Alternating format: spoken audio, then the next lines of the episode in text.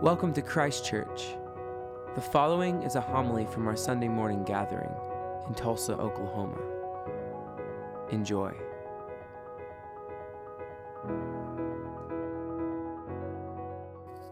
May the words of my mouth and the meditations of all our hearts be acceptable in thy sight, O Lord, our strength and our Redeemer.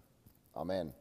We come to the end of the uh, season of Epiphany, um, and um, each, uh, in, in the liturgical tradition, at the end of this, we always hear the reading of the Transfiguration as we transition and shift to contemplating upon Christ's saving acts on the cross we remember that before that happened, before he turned his face to Jerusalem, he um, was transfigured before his disciples. And so those two things are held in tension with one another. In the book Alice of Wonderland, there was one point in which Alice laments her inability to believe in impossibilities.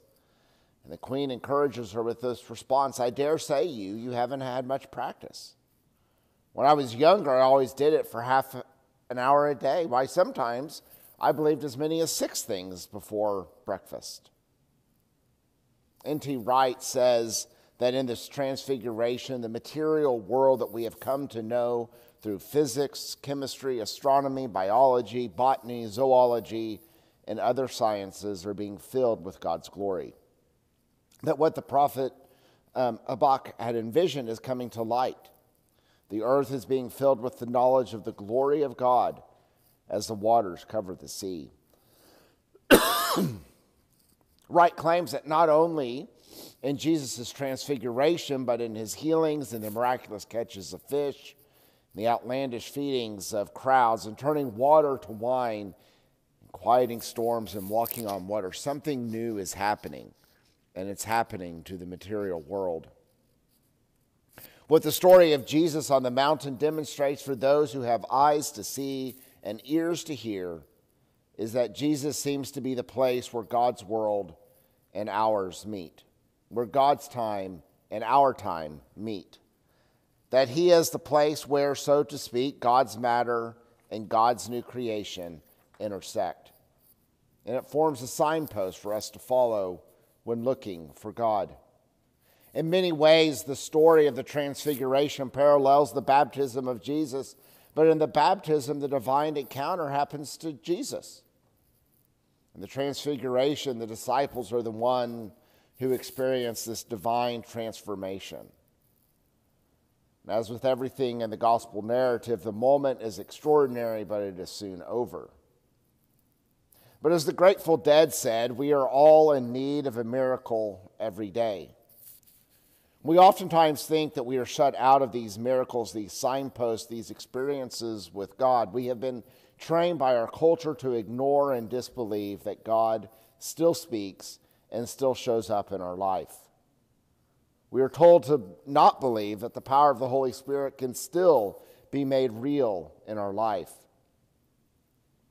I was once told by a therapist that when making an argument, a but modifies whatever comes before. I love you, but I want to help you, but. And so his advice for me was to watch out for my buts.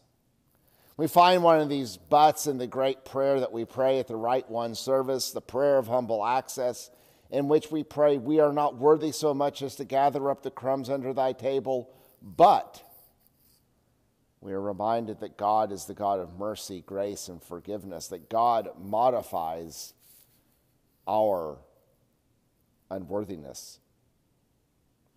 Several months ago, our uh, pub theology group looked at the work of Charles Taylor, a Canadian philosopher who is known for his landmark book, A Secular Age. Taylor wants to an- answer what seems to be a rather simple question why, 1500 years ago, was it impossible to not believe in God, but today, not believing in God seems so believable. Taylor explores the world today, a world that he calls the secular age, but Taylor does not mean secular in the way that we often mean, a world without religion. Rather, Taylor says secular in a nuanced way in which a, wor- a world in which all belief systems are contestable and any claim of divine action is questioned. After the Enlightenment, Taylor says, my personal happiness, my individual experiences become the supreme good. Mass manufacturing has per- permitted a world in which everything can be customized to my own personal desires. Everything from a cup of coffee to uh, items in a car can be personally chosen just for me. We live in a Burger King world in which, yes, we can have it our way. The enemy, he says, is not so much the evil that we can't control. The enemy is that which does not conform to my meaning making. Now, Taylor is not calling for a return to the good old days. He is simply stating what is. He notes that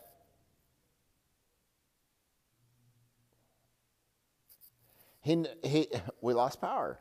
So either God is trying to silence me um, or, uh, or, or, we're having a, a, power outage here. So Taylor notes that uh, in the post 1950s world, the Christian thought was is that we had a duty to fight the secular culture, that we were to win back territory. Then a lot of our just innate and um, immediate reactions as Christians um, are formed from this worldview of believing that religion is in contest with the secular. We see any and all changes in society as the secular world creeping into God's world, and that we think that our religious calling is to push back. But Taylor has another option for us. Taylor suggests that maybe we wait, that there are moments in which the God who created the world, the God who redeemed the world through Jesus Christ, the God who sanctifies us in the power of the Holy Spirit, still shows up in oftentimes miraculous and unbelievable ways. Is the thing that we are experiencing a coincidence? Is it God? Is it a figment of our imagination? I don't know, but keep your eyes open and you might find Jesus. This whole new creation that we find in Jesus Christ, in his resurrected world, is an intersection of heaven and earth that is joined together in Jesus.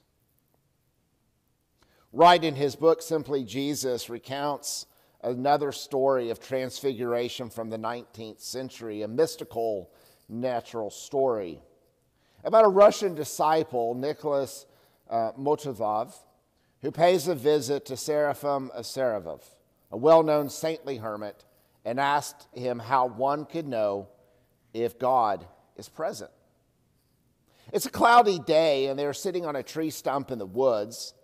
And as Motovov tells it, Father Seraphim gripped me firmly by the shoulders and says, My friend, both of us at this moment are in the Holy Spirit, you and I.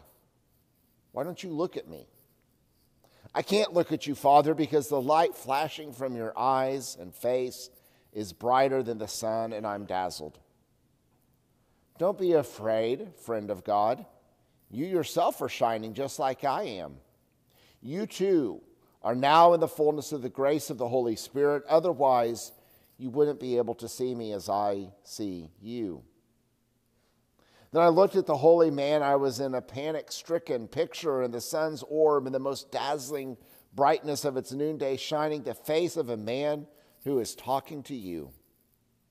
You see his lips moving, the expression of his eyes, you hear his voice, you feel his arms around your shoulders, and yet you can see only the blinding light which spreads everywhere, lighting up the layer of snow, covering the glade and igniting the flakes that are falling on both sides like white powder. What do you feel? asked Father Seraphim. An amazing well being, I replied.